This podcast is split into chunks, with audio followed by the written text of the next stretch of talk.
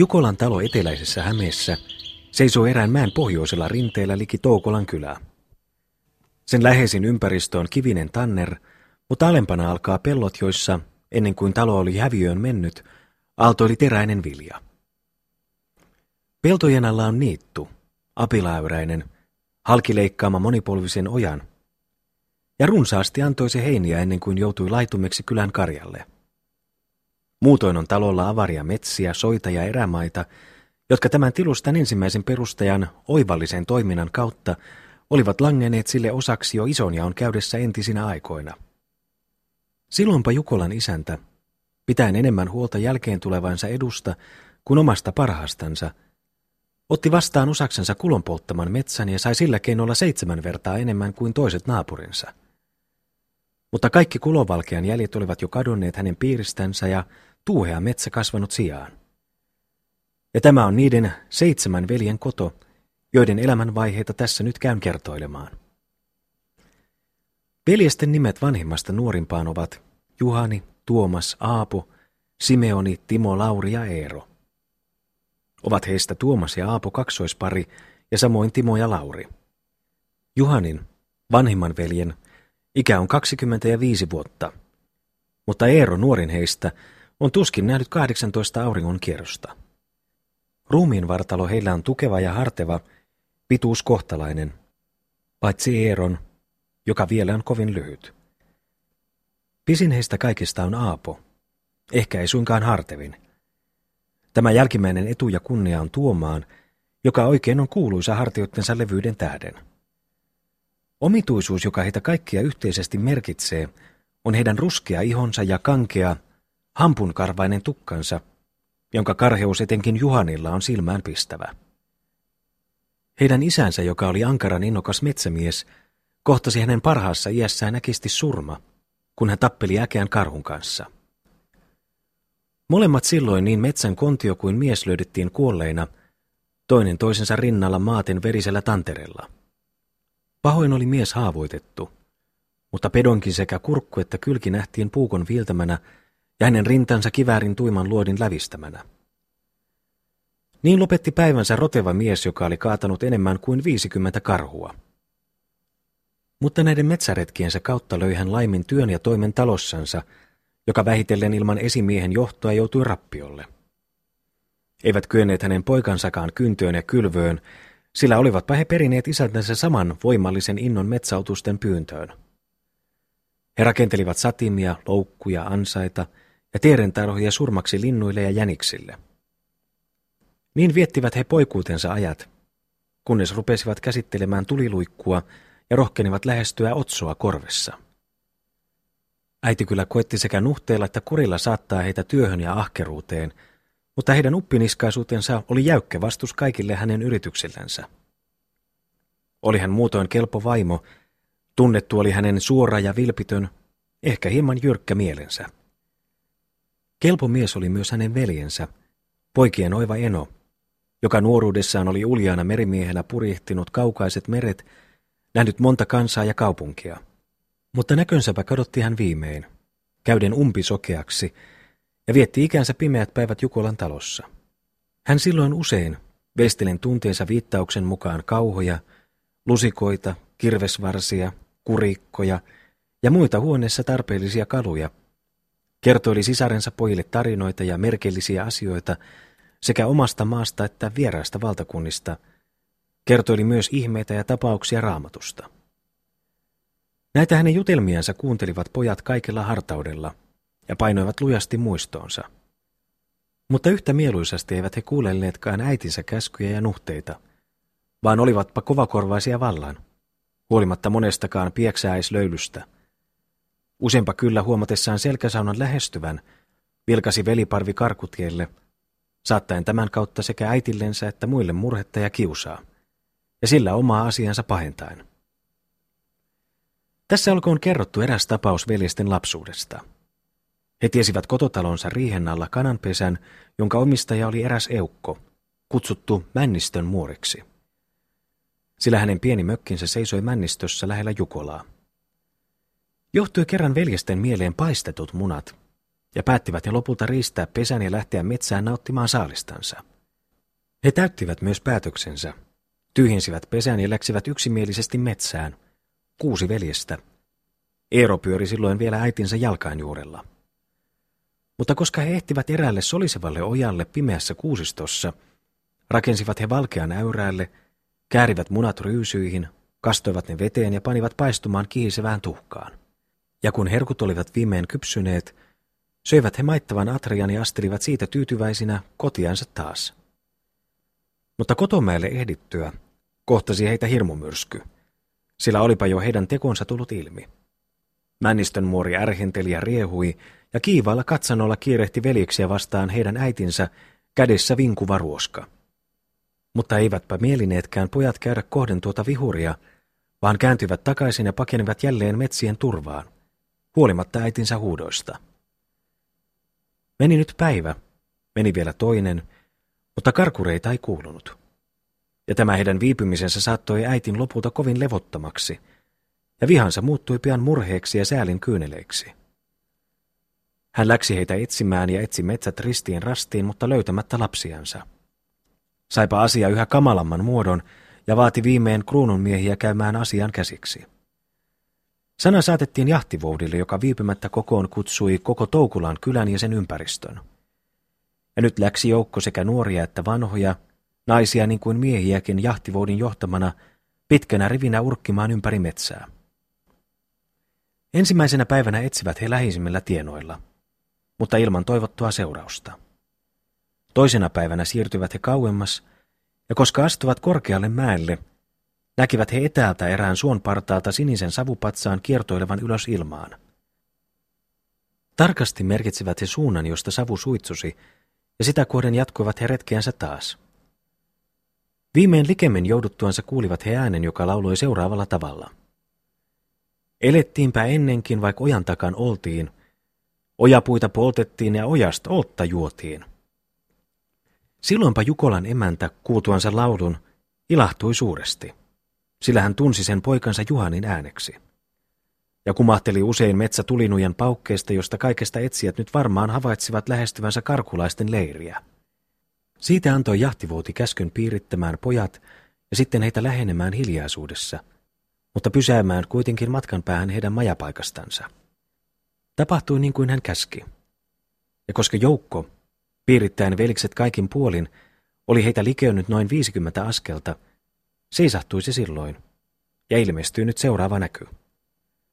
Rakettu oli kiven juurelle havuista pieni koju, jonka ovella makasi Juhani sammaleisella sijalla, katsellen ylös pilviin ja lauleskellen.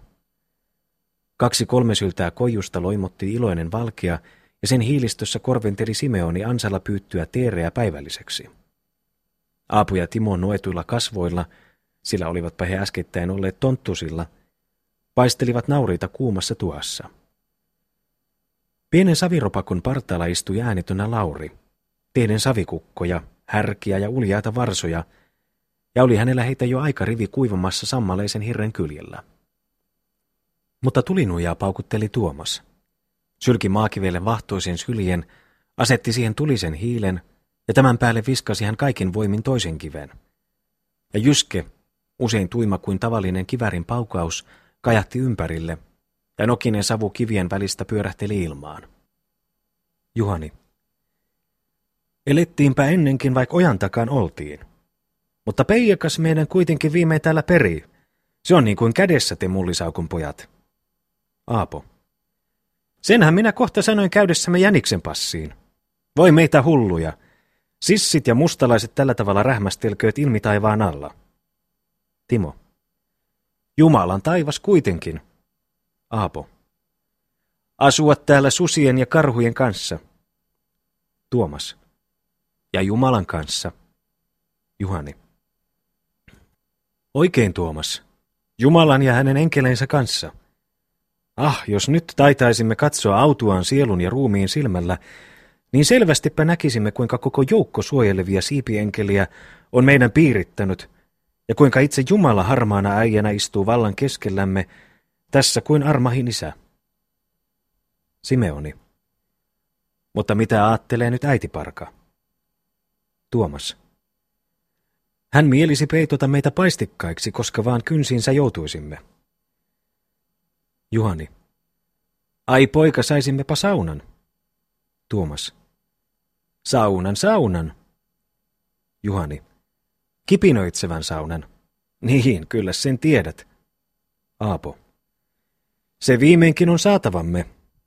Simeoni. Hyvin tietysti. Sen tähden on parasta mennä ottamaan se sauna ja päästä kerran näistä härkäpäivistä. Juhani. Härkä ei juuri käyskelekään vapaaehtoisesti teuraspenkkiin, veikkoseni. Aapo. Mitä jaarittelet, poika? Talvi lähestyy ja meille ei annettukaan syntyissämme turkkia niskaan. Simeoni. Ei siis muuta kuin kotia mars, ja tulla löylitetyksi ja syystä kyllä, syystä kyllä. Juhani. Säästyköön, veljet, säästyköön selkämme vielä kuitenkin muutamat vuorokaudet. Emmehän tiedä, mitä pelastuskeinoa Jumala meille keksii vielä mennessä parin kolmen päivän. Niin täällä, täällä pyllyilkäämme vielä, tuossa päivämme tuon kantoisen valkean ympärillä, ja yömme havuisessa koijussa, röhötelen rinnakkain rivissä kuin emän naskit pahnoilla. Mutta mitä sanot sinä, Lauri Pokko, siellä savilaukussa? Mitä? Käymmekö koreasti pieksääislöylyyn? Lauri. Ollaanhan täällä vielä. Juhani. Senhän minäkin parhaaksi harkitsen, juuri niin. Mutta onpa sinulla siellä karjaa oikein aika lailla. Tuomas. On sekä karjaa että siipieläimiä sillä pojalla. Juhani. Huikea liuta. Tulispa sinusta oikein kukkomaakari. Tuomas. Oikein fläätälä. Juhani. Oivallinen fläätälä. Mikä ryssän kukla sieltä nyt taasen heltii kynsistäsi? Lauri. Tämä on vaan tuommoinen pikkuinen poika. Juhani. Kas tuota nallikkaa. Tuomas. Tekee poikia kuin mies. Juhani. Poikia kuin tervaskannon päitä. Ja ruokkii kuin mies sekä pojat että karjat. Mutta veljet, veljet, jouduttakaa jo päivällinen pöytään, sillä mahani rupeaa motkottamaan. Pane mujua, pane kiehuvaa mujua tuon nauriin paistavalle kyljelle tuossa. Kenenpä on vuoro lähteä nauriita varkaisiin? Simeoni. Minun paantaa sen käyminen synnintyöhön. Juhani. Henkemme piteeksi täytyy meidän hieman nypistellä toisen omasta. Jos tämä on syntiä, niin on se niitä pienempiä kuin tehdään tässä matoisessa maassa. Ja katso, jos kuolen ilman muuta synninmerkkiä kirjassani, niin eihän tuo pieni variksen jalka minua juuri estäisi pääsemästä vähän parempaan elämään. Siitä oikeasta hääsalista minua piankin nääsättäisi ulos. Sen mä kyllä luulen. Mutta ainahan annettaisi pojalle siellä jokin ovenvartijan virka, ja sekin olisi hirmuisesti lystiä. Niin, uskokaamme niin ja ottakaamme suruttomasti, mitä kerralla kupuumme mahtuu. Aapo. Mutta katsonpa jo parhaaksi, että heitämme Kuokkalan naurismaan ja etsimme itsellemme toisen. Vähentyminen päivä päivältä saattaa pian omistajan vartioimaan maatansa yöt ja päivät. Jahtivoutdi. Ei yhtään surua siitä juonesta enää, poikaset. Ei yhtään. No, no, miksi hätäilette? Katsokaa, joukko suojelevia enkeliä on teidän piirittänyt aivan sukkelasti. Niin haasteli Vouti veljeksille, jotka pahoin peljästyneenä rynkäsivät ylös ja kaapasivat juoksemaan mikä minnekin, mutta huomasivat pian kauhistuen tiensä teljetyksi kaikkialta. Silloinpa lausui taasen Vouti. Apajassahan olette, luikkarit, koreasti apajassa, josta ette pääse ennen kuin on teitä hieman suomustettu muistoksi. Pieneksi muistoksi teille, mitkä jalkajuonet olette meille saattaneet, luikkarit. Tänne, muori, koivunnoksellanne, ja antakaa heille oikein lämpöisestä kourasta. Jos niin, että kohtaisitte vastakynttä, niin onpa tässä teille apumujia. Seurasi nyt kuritus äitin kädestä, käyden miehestä mieheen yli koko poikaparven. Ja kova oli Kuokkalan korvessa rähinä. Kiivaasti kyllä käyttikin vitsaansa muori, mutta Jahtivoutdi vakuutti heidän kuitenkin saaneen liian liepeän saunan. Mutta koska tämä viimeinen toimi oli tehty, läksivät he kukin kotiansa, niin myös äiti poikinensa. Kaiken tien hän pauhasi ja toreili karkulaisia, eikä vielä heidän kotiat tultuansakaan lakannut myrsky. Vieläpä rakentaessaan pojillensa atriaa laukkutuolille metelöitsi eukko, uhaten heitä uudella pieksäissaunalla. Mutta nähtyään, millä nälän ahneudella he iskivät hampain leipään ja silakkaan, käänsi hän kasvonsa heistä, pyyhkäisten salaa kyynelen ruskealta, karhealta poskeltansa. Niin päättyi poikien karkuretki, ja tämä oli tapaus heidän lapsuutensa ajasta, johon kertomuksestani poikkesin.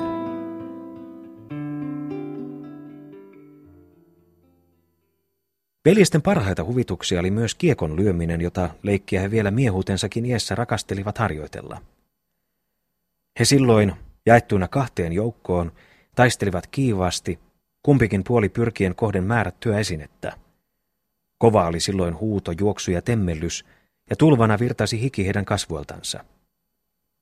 Humisten hyppeli kiekko pitkin tietä ja ponnahti usein kartusta miehelle vasten kasvoja, niin että kun he palasivat leikistä, oli yhden ja toisen otsa varustettuna aikasarvella tai poski ajettuneena simpulaksi.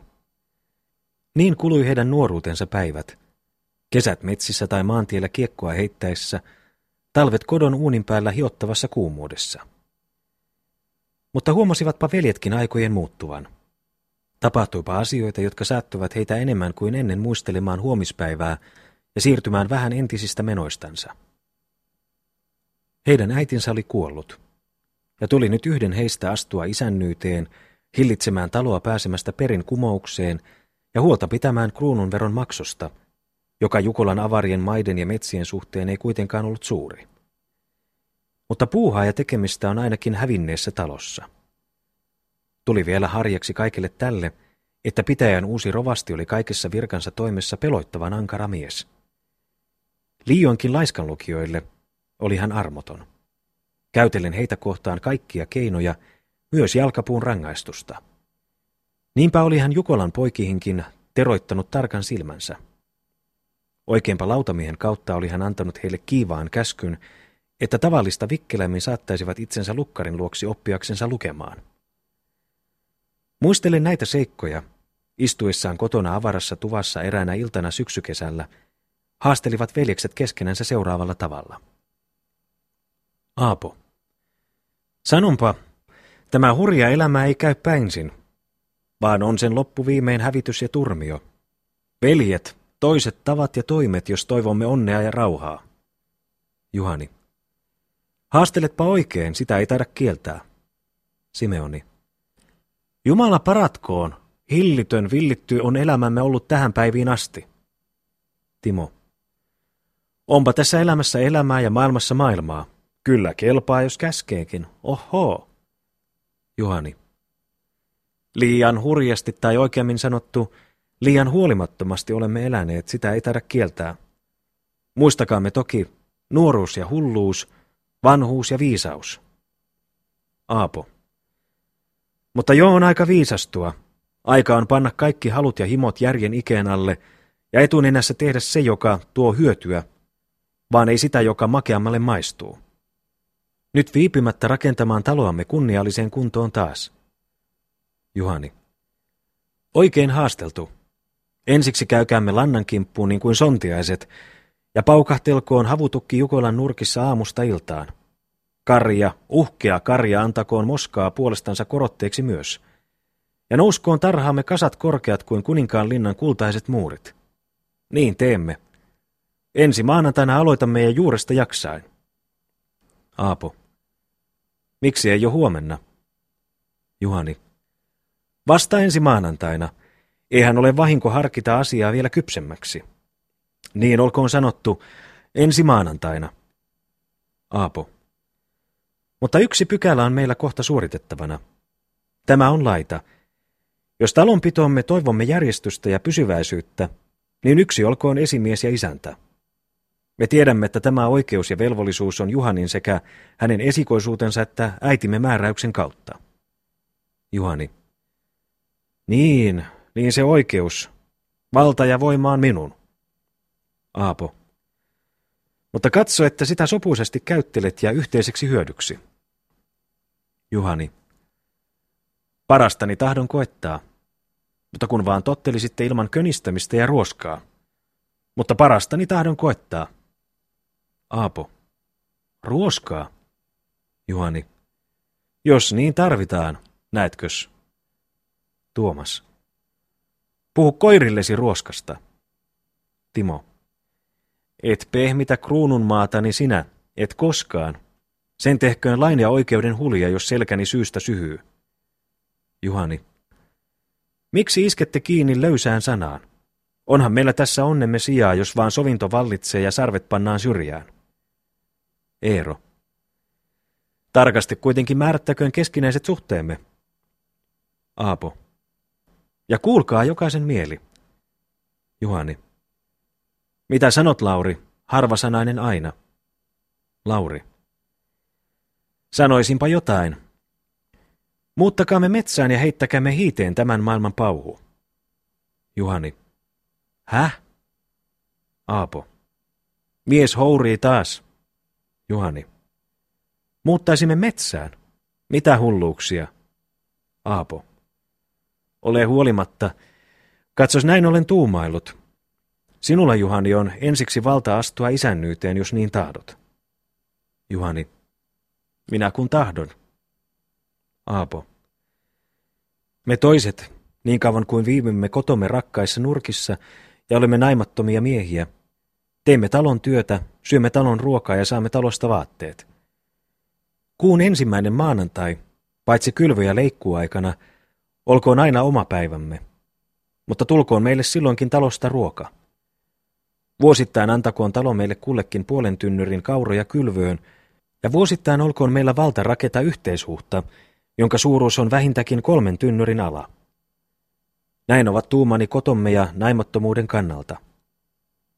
Mutta minä tiedän, ettei yksikään meistä kernaasti siirry Jukolan armaitten alojen vaiheilta pois, ja eihän pakoita siihen tilamme ahtaus, vaan onpa väljyyttä seitsemälle velille näillä mantereilla. Mutta hän, joka aikaa voittain tuntisi halun perustaa itsellensä oman asunnon ja perheen, eikä kuitenkaan mieli tässä lainvoimalla ja maanmittarikustannuksilla käydä pirstoilemaan taloa, eikö taitaisi hän tyytyä seuraavaan etuun. Periköön hän talosta kappaleen maata, johon hän rakentaa huoneensa ja pellot sen ympärille. Saakoon hän myös osaksensa jonkunmoisen niittulohon, ja olkoon hänellä valta raivata itsellensä metsästä heinämaata lisäksi, niin että voi elättää pari hevosta ja neljä, viisi nautaa. Ja ilman yhtään veroa ja ulostekoa viljelköön tilansa ja nauttikoon sen tuotteita niin hän kuin hänen lapsensa, eleskelen rauhassa omalla pohjalansa. Niin olen minä asiaa aprikoinut. Mitä sanotte? Juhani. Jotenkin järkevästi aprikoittu. Ottakaamme punnittaviksi ne pykälät. Lauri. Mutta toisin tehty vielä järkevämmin tehty. Muuttakaamme metsin kohtuun ja myykäämme viheliäinen Jukola, tai pankaamme se vuokralle rajaportin nahkapeitturille. Hän on meille ilmoittanut halunsa siihen kauppaan, mutta vähintäkin kymmeneksi vuodeksi tahtoo hän haltuunsa taloon. Tehkäämme niin kuin sanon, ja muuttakamme hevosinemme, koirinemme ja pyssyinemme juurelle jyrkän Impivaaran vuoren. Sinne rakentakaamme itsellemme iloinen pirtti iloiselle päivänkaltevalle aholle, ja siellä, pyydellen salojen otuksia, elämme rauhassa kaukana maailman menosta ja kiukkuisista ihmisistä. Näinpä olen itsekseni tuumiskellut yöt ja päivät vuosien kuluessa. Juhani. Onko Peeveli riivannut sun aivospoika? Eero. Ellei Peeveli, niin metsänneito. Lauri. Niin tuumailen ja kerran teen. Siellä eläisimme vasta herroina. Pyydelen lintuja, oravia, jäniksiä, kettuja, susia, mäyriä ja pöyrykarvaisia karhuja. Juhani. No peijakas. Annapas mennä koko Noakin arkki aina hiirestä hirveen asti. Eero. Siinä vasta neuvo. Sanoa jäähyväiset suolalle ja leivälle ja imeä verta. Hilloa lihaa kuin hyttyset ja lapinnoidat. Ja söisimmekö vielä kettua ja suttakin Impivaaran komeroissa kuin karvaiset vuoripeikot? Lauri. Ketuista ja susista saamme nahkoja, nahoista rahaa, rahalla suolaa ja leipää. Eero. Nahoista saamme vaatteet, mutta liha, verinen höyryävä liha olkoon ainoa ruokamme, suolaa ja leipää eivät tarvitse apinat ja papiainit metsässä. Lauri. Niin tuumailen ja kerran teen. Timo. Ottakaamme asia harkittavaksi juuresta jaksain. Miksi emme taitaisi pureskella metsässäkin suolaa ja leipää? Miksi emme? Mutta Eero on irvihammas, aina tiellämme, aina pitkänä kantona kaskessamme. Ken voi kieltää metsän asukasta tuolloin tällöin lähestymästä kylienkin nurkkia, tuolloin tällöin, aina kuinka tarpeet vaativat? Vai isketkö minua silloin puulla päähän, Eero? Eero. En, veljeni, vaan vieläpä suolojakin saat, jos marjoja tuot. Muuttakaa, pojat, muuttakaa, minä en kiellä, vaan tulenpa teitä vielä kyytiinkin. Vien teitä tästä oikein suden travia. Juhani. Mutta pianpa kyydittäisivät metsänhaltijat heidän sieltä takaisin. Minä takaan sen. Lauri. Toisen kerran tullessaan kotoinen kynnys korkee. Minä tiedän sen. Ja älä luule, että kolkutan ovellesi enää, koska sen kerran heitin. Vappuna muutan. Timo. Kuka ties, tulen minä kanssas. Lauri. Minä en kiellä, en käske. Teen niin kuin sydämesi parhaaksi katsoo. Minä muutan tulevana vappuna Impivaaran aholle. Ensiksi hän siellä, kunnes pieni, lämmin pirtti on valmis, asun isoisämme turpeentuneessa sysikoijussa. No silloinpa tehtyäni oman päivätyöni, lepään vasta rauhanmajassa, kuulellen kuinka kontiokorvessa viheltää ja teeri puhaltelee sompiossa. Timo. Minä tulen, Lauri. Olkoon sanottu, Lauri. Tuomas. Elleivät parane tässä ajat, niin seuraan teitä minäkin. Juhani. Tuomaskin. Sinäkö muuttaisit myös? Tuomas. Elleivät ajat parane. Lauri. Minä muutan vappuna, vaikka lähestyisi Jukolan taloa makean leivän päivät. Timo. Sinä ja minä, me kaksi, me muutamme tästä Sompion suolle kuin keväiset kurjet. Ja ilma ja tuulet soi. Juhani. Hat jäi. Mutta kas jos totuuden tunnustan, niin Laurin aikeessa on salaista vetoa. Metsä houkuttelee. Oi peeveli. Tuntuupa kuin näkisin sen metsän takana ilman ihanan lakeuden. Aapo. Te hullut, mitä aattelette? Muuttaa metsään, miksi? Onhan meillä taloja huoneet, katto kultainen päämme päällä. Juhani. Tosi, meillä on talo, jossa riipumme kynsin ja hampain, niin kauan kuin se vähänkin suurukselle hajahtaa. Mutta katsos, jos nyt kova onni kiertäisi tässä kaikki nurinniskoin, vastoin miehen parhaita tuumia, niin olkoon metsä takataloni, jonne piankin tästä vilkaisen, koska viimeiset tuutissa kolisee. Niin, talonpidon toimeen ja raatamiseen nyt iskemme peloittavalla vauhdilla, ja käykäämme taas sen pykälään, joka tässä oikeammiten olikin kysymyksenä. Minun tyhmän pääkalloni mukaan on Aapo ylimalkaan harkinnut asiat jotenkin järkevästi. Ja kaikki käy hyvin, jos vaan itse kunkin kohdastamme harrastelemme yksimielisyyttä ja sovintoa. Mutta kas jos riitaa etsimme, niin kylläpä löydämme aina syytä niskaharjastemme kohotteeksi. Simeoni. Missä me löydä sitä niin kauan kuin tuo vanha aatami kutittelee ja kutkuttaa meissä täällä luun ja nahan välissä. Timo. Vanhan aatamin olen aina aatellut vanhaksi, vakavaksi taatoksi vilttihatussa, mustassa pitkätakissa, polvihousuissa ja punaisissa liiveissä, jotka ulottuvat aina alipuolelle miehen napaa. Sellaisena ukkona astelee hän aatoksissaan ja ajelee härkäparia. Simeoni. Vanhalla aatamilla tarkoitetaan synninjuurta, perisyntiä. Timo. Minä tiedän, että hän on perisynnin tunnusmerkki ja esikuva, se sarvipää saatana helvetistä, mutta sellaisena pokkona kuin sanoin hän astelee edessäni, ajellen härkäparia. Sitä en voi auttaa. Juhani. Tämä uskonpykälä jääköön ja pysykämme asiassa. Aapo. Mitä tuumiskelemme noista kahdesta meidän torpistamme, vuohenkalmasta ja kekkurista? Aapo. Muistettavaa on, että niiden molempain hallitsijat möyrivät kerran maansa raasta kolkosta korvesta. Ja heitä ei siis karkoteta turpeeltansa pois, joka olisikin väärin.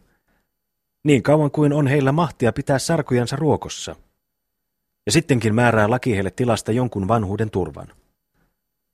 Niin on laita siinä kohdassa. Mutta katsellaanpas erästä toista seikkaa, joka luulakseni on jotenkin näpäkässä. Sillä se on täällä meidän tärkein askelemme, se joko saattaa pään harmaaksi ennen aikoja, tai tuo meille elämän poudan ja päättää viimein päivämme illan kultaruskoon. Ja sinunpa, Juhani, se ensiksi nyt koskee. Huomaa siis, mitä sanon. Emännätön isännyys on puoletonta ja ontuvaa. Talo ilman aitanpolulla astelevaa emäntää. Timo. On niin kuin suden pesä ilman naarassutta, tai niin kuin saapas ilman toista saapasta. Totisesti ontuupa se, niin kuin Aapo sanoi. Aapo. Talo ilman aitanpolulla astelevata emäntää on niin kuin pilvinen päivä. Ja sen perheen pöydän päässä asuu ikävyys kuin riutuva syksyilta. Mutta hyvä emäntä on talon kirkas aurinko, joka valaisee ja lämmittää. Katso. Ensimmäisenä jättää hän aamulla vuoteen, sotkee taikinansa, rakentaa miehellensä suurusta pöytään, evästää heidän metsään. Ja siitä kiirehtii hän kiulukourassa tarhaan, lypsämään kirjavan karjansa. Nyt hän leipoo, hyörii ja pyörii. Nyt on hän pöydän ääressä, nyt keikahtaa hän tuolla peräpenkin päässä leipäkämmenillä, ja nyt hän pyrynä kohentelee uunia, joka ammentaa hohtavasta kidastansa tulta ja savua.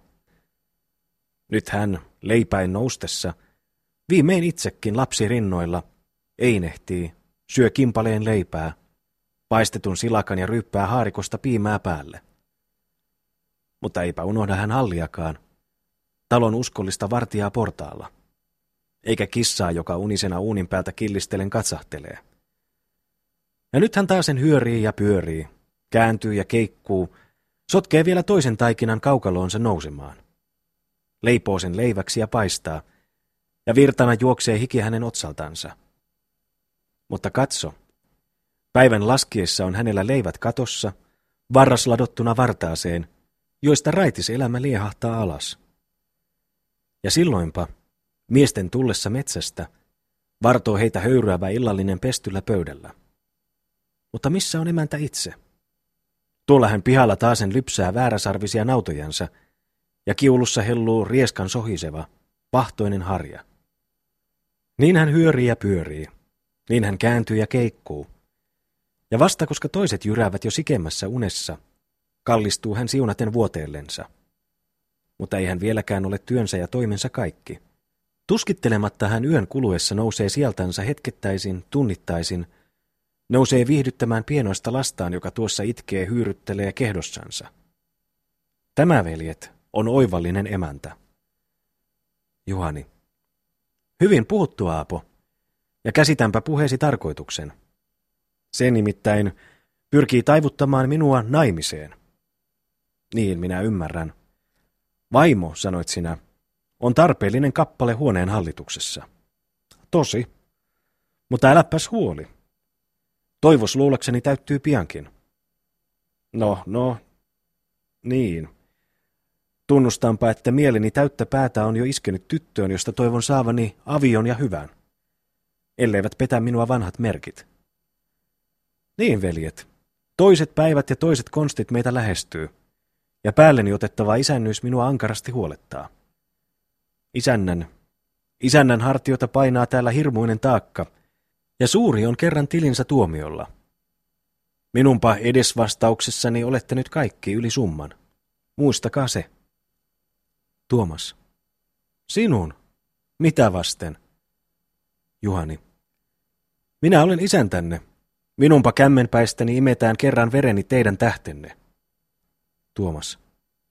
Itse vastaan minä sekä ruumiini että sieluni edestä. Timo.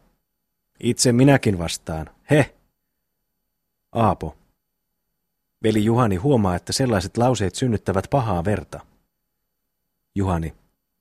En tarkoittanut pahaa verta, enemmän kuin pahaa lihaakaan. Mutta niin kuin terva, niin kuin karjainen kuumana kesänä takerutte vimmatusti turhaan, merkittömään sanaan, vaikka tunnette sydämeni perin pohjin. Minä närkästyn. Aapo. Tämä jääköön ja sano meille nyt, jos mielit. Ken on tyttö, joka sydämesi on puoleensa vetänyt? Juhani. Sen tahdon sanoa huikailematta. Likka, jota armottomasti rakastan, on Männistönmuorin Venla. Aapo. Hmm. Juhani. Mitä sanot? Aapo. Hmm, minä vaan sanon. Tuomas. Kiusallinen asia. Simeoni. Venla, Kas, kas. Mutta olkoon kaikki taivaan isän huomassa. Aapo. Hmm. Vai Venla? Juhani. Mitä te mörisette? Mutta ah, minä aavistan jotakin. Ja varjelkoon meitä Herran poika. Mitä?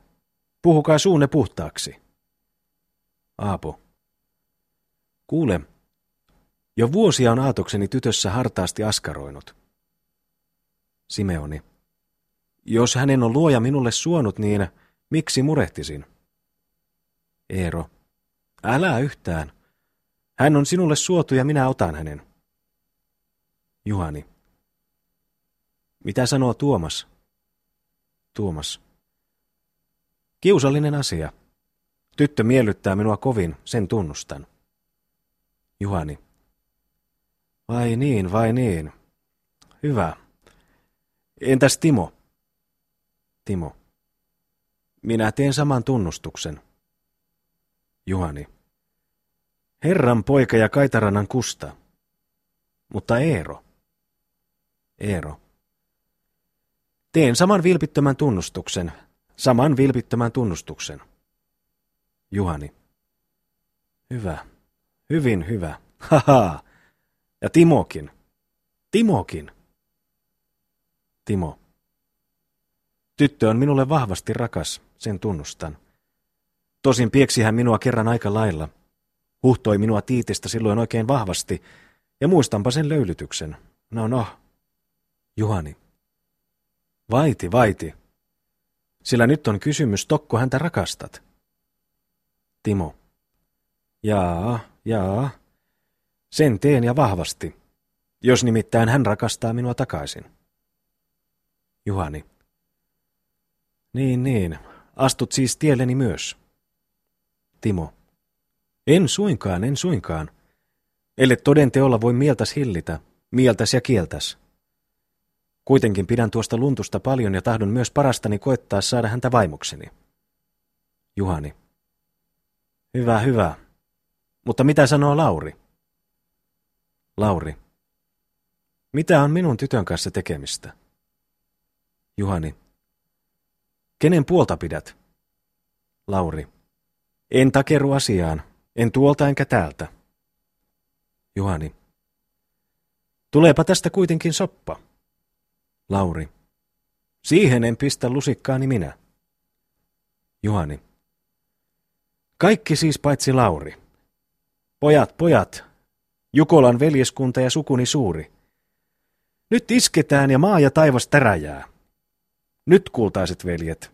Veitsi, kirves tai halko. Ja yksi kaikkia vastaan. Ja kaikki yhtä vastaan kuin seitsemän sonnia. Olkoon menneeksi. Halko on aseeni. Tuohon visapäiseen tartun minä.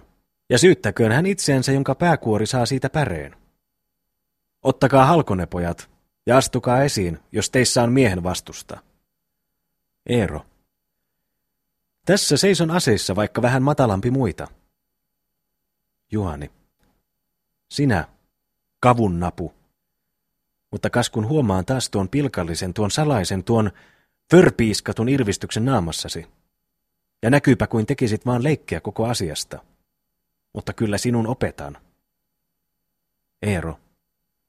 Mitä huolit siitä, kun vaan halkoni tekee totta? Juhani. Kyllä sinun opetan kohta. Ottakaa halkonne, ottakaa halkonne pojat. Timo. Tässä olen minä ja minun halkoni, jos niin tarvitaan. Minä en tahdokkaan vihaa ja riitaa, mutta jos niin tarvitaan. Juhani. Halkos Tuomas. Tuomas. Mene hiiteen halkoinesi pöllö. Juhani. Istu ja pala. Simeoni. Hirveä pakanallinen ja turkkilainen on tämä meteli. Mutta leikistä luovun minä ja heitän naima-asiani Herran huomaan. Lauri. Pois luovun minä. Juhani. Sen tähden siirtykää te sivulle. Siirtykää sivulle jaloista pois. Käy halkoos, Aapo, ja kajahdelkoot Jukolan seinät pääkallojen haljetessa. Tulta ja sarvipäitä. Aapo. Kurja on ihmislapsi. Kauhistunpa, Juhani, katsellessani muotoasi nyt. Nähdessäni, kuinka silmäs pyörähtelee ja tukka seisoo pystyssä kuin takkuheinä. Juhani. Anna seistä. Anna seistä. Se on juuri se tavallinen ja oikea Jussin tukka. Eero. Mielinpä sitä pöllyttää hieman. Juhani. Sinä peukalo. Parasta, ettäs pysyt koreasti nurkassa. Pois. Minun tulee sinua armo. Eero. Vie ajoissa nurkkaan tuo hirveä leukas. Sitähän minun tulee armo, sillä se jo tutisee ja tärisee kuin kerjäläinen. Juhani. Katsos, kuinka tämä halko tutisee, katsos. Aapo. Juhani. Eero. Lyö. Luulenpa, että sataa täältä takaisin ja ehkä sataa oikein rakeita suuria kuin halkoja. Lyö tänne. Juhani. Kyllä. Aapo. Et lyö, Juhani. Juhani. Mene tunkiolle sinä tai ota halkos ja puolusta itseäsi. Pehmitänpä muutoin pääsi. Ota halkos. Aapo. Missä on järkes? Juhani. Tässä visapäisessä halossa. Katsos, nytpä se hiiskuu sanasen. Aapo. Varro, veli, varro, kunnes minäkin tempaisen kouraani aseen. Kas niin. Tässä nyt seison makkarahalko kädessä. Mutta ensin pari sanaa sinä, Jukolan kristillinen veliparvi. Ja sitten tapelkaamme kuin hullut sudet. Huomatkaat. Mies vihan vimmassaan verta janoava peto, vaan ei ihminen. Hän on umpisokea näkemään, mikä on oikeus ja kohtuus. Ja kaikkein vähimmin voi hän vihansa vallassa suorittaa rakkauden asioita. Mutta jos nyt kuitenkin koettaisimme järjen kannalta katsella tätä seikkaa, joka saattoi veljet halkosilleen, niin luulen, että laita on näin. Tyttö ei taida meitä kaikkia rakastaa, yhtä ainoata vaan. Jos hän kehenkään meistä suostuu, jonka seurassa käsi kädessä hän mielisi vaeltaa yli elon ohdakkeisen mäen. Näenpä siis parhaaksi, että käymme kaikki miehissä ja yhtä aikaa hänen luoksensa ilmoittamaan vakaasti asiamme. Kysyen hartaalla mielellä ja kielellä, taitaisiko hän kellenkään meistä sydämensä lahjoittaa. Jos nyt tyttö on myöntyvä, niin se meistä, jolle lankesi toivottu arpa, kiittäköön onnensa päivää, mutta toiset tyytykööt napisematta kohtaloonsa. Hän, joka jäi osattomaksi, nielköön kiusansa, toivoen, että hänkin vielä kohtaa määrätyn siippansa täällä. Jos teemme niin, niin teemme kuin miehet ja oikeat veljet. Ja silloinpa isämme ja äitimme kirkastetut haamut astuvat ulos taivaan hehkuvasta portista, ja seisten reunalla kiiltävän pilven, katselevat alas päällemme, huutaen meille korkealla äänellä. Kas niin, Juhani, kas niin, Tuomas ja Aapo, kas niin, Simeoni, Timo ja Lauri.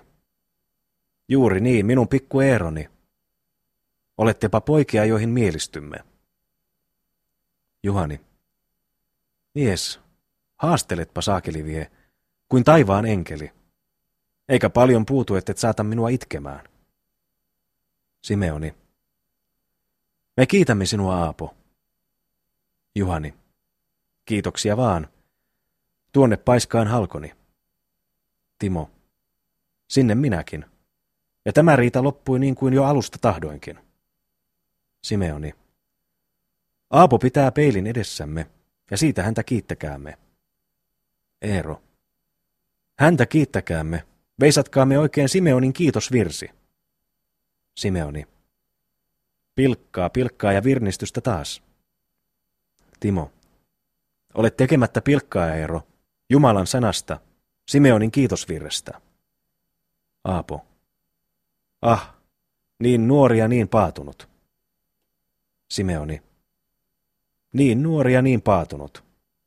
Eero, Eero. Niin. Nyt en sano muuta, vaan huokaan sinun tähtes. Juhani. Ennustanpa, Eero, meidän kerran tai kaksi täytyvämme antaa sinulle oikein isän kädestä, sillä äiti kasvatti sinua liian hempeästi. Simeoni. Meidän tulee häntä kurittaa niin kauan kuin sydämensä vielä on nuoruuden norja ja taipuvainen, mutta tehkäämme se rakkaalla kädellä eikä vihan kiukussa. Vihan kuritus ajaa perkeleitä sisään, vaan ei ulos. Eero. Kas tuossa, ja oikein rakkaasta kädestä. Simeoni. No tuota jumalatonta, kun nyt löi minua. Eero. Ja vasten kuonoa. Vähemmästäkin on sappi haljennut. Juhani. Tulepas tänne, poikaseni. Timo, anna tuo keppi tuolta nurkasta. Simeoni. Kas niin, Juhani. Pidä häntä koreasti polvillasi, minä lasken housunsa alas. Eero. Älkää helvetissä. Juhani. Turhaan pyristät, knääkkä. Simeoni. Äläpäs häntä hellitä. Juhani. Kas tuota kiiskiä, mutta et hän pääse et. Eero. Lyökästä sen vietävät, niin tulen pistä nurkan alle. Teenpä totisesti tulta ja savua. Tulta ja savua teen. Juhani. Sitä sappea, vai pistä tulen nurkan alle? Ah, sitä sappea. Simeoni. Herra varjele sitä sappea. Juhani. Keppi tänne, Timo. Timo. Enhän sitä löydä. Juhani. Sinä sokko. Etkö näe sitä nurkassa tuolla? Timo. Ja tämäkö? Koivuinen. Juhani. Sama juuri. Saatappa se tänne. Simeoni. Lyö mutta järkevästi eikä vallan voimia mukaan. Juhani. Kyllä minä tiedän. Lauri. Ei yhtään iskua, sanon minä. Tuomas. Antaa pojan olla. Juhani. Hän tarvitsee vähän saparollensa. Lauri. Et nyt koske häneen sormenlaskaan. Tuomas. Laske poika irti, paikalla. Timo. Saakoon hän anteeksi, se Eero poika. Tämän kerran kumminkin vielä. Simeoni. Anteeksi, anteeksi kunnes ohdaki ja rikkaruoho voittaa nisun. Lauri. Älä koske häneen. Aapo. Antakaamme hänelle anteeksi, ja niin koetamme koota tulisia hiiliä hänen päänsä päälle. Juhani. Mene nyt ja kiitä onneas. Simeoni. Ja rukoile Jumalalta lahjoittamaan sinulle uuden sydämen, mielen ja kielen. Timo. Mutta minä menen maata. Aapo. Katselkaamme vielä yhtä pykälää. Timo. Maata menen. Tule kanssani, Eero. Mennään maata ja unohdetaan tämä maailman viholaispesä. Se kurja kekonen, joka sateessa höyryy ja röyhää. Tule, Eero. Juhani. Mutta mikä on pykälä, jonka suoritusta tahdot? Aapo. Jumala paratkoon. Onhan laita, ettemme tunne aatakaan, Aapisen ensimmäistä kirjainta. Ja kuitenkin on sanantaito kristillisen kansalaisen välttämätön velvollisuus. Mutta siihen voidaan meitä pakoittaa lain mahdilla, kirkkolain mahdilla. Ja te tiedätte, mikä kruunun kone meitä vartoo, ja meitä mielii temmaista hampaisinsa, ellemme itseämme opeta kiltisti lukemaan. Jalkapuuhan meitä vartoo, veljet, musta jalkapuu, joka ammoittain jynkästi ympyriäisillä lävillänsä maata röhöttää tuolla kirkon porstuassa kuin musta karju. Juuri tällä helvetin pihdillä on meitä rovastimme uhannut, ja saattaapa hän uhkauksensa toteen, ellei hän näe meiltä jokapäiväistä ahkeruutta ja harjoitusta. Se on varma asia. Juhani. Mahdotonta oppia lukemaan. Aapo. Ihmisten tekemänä on tämä konsti ollut ennenkin. Tuomas. Saispa siinä hikoilla mies. Juhani. Ja puhkailla. Minulla on niin kova pää. Aapo. Mutta voimallinen tahto vie miehen läpi harmaan kiven. Käykäämme juoneen. Tuottakaamme itsellemme aapiskirjat Hämeenlinnasta ja lähettäkäämme lukkarille kouluun, niin kuin on rovastimme käsky. Se tehkäämme ennen kuin viedään meitä kruunun vauhdilla. Juhani. Minä pelkään, että niin on tässä tehtävä. Minä pelkään. Jumala armahtakoon meitä. Mutta olkoon jo huomiseksi tämä tuuma ja menkäämme levolle.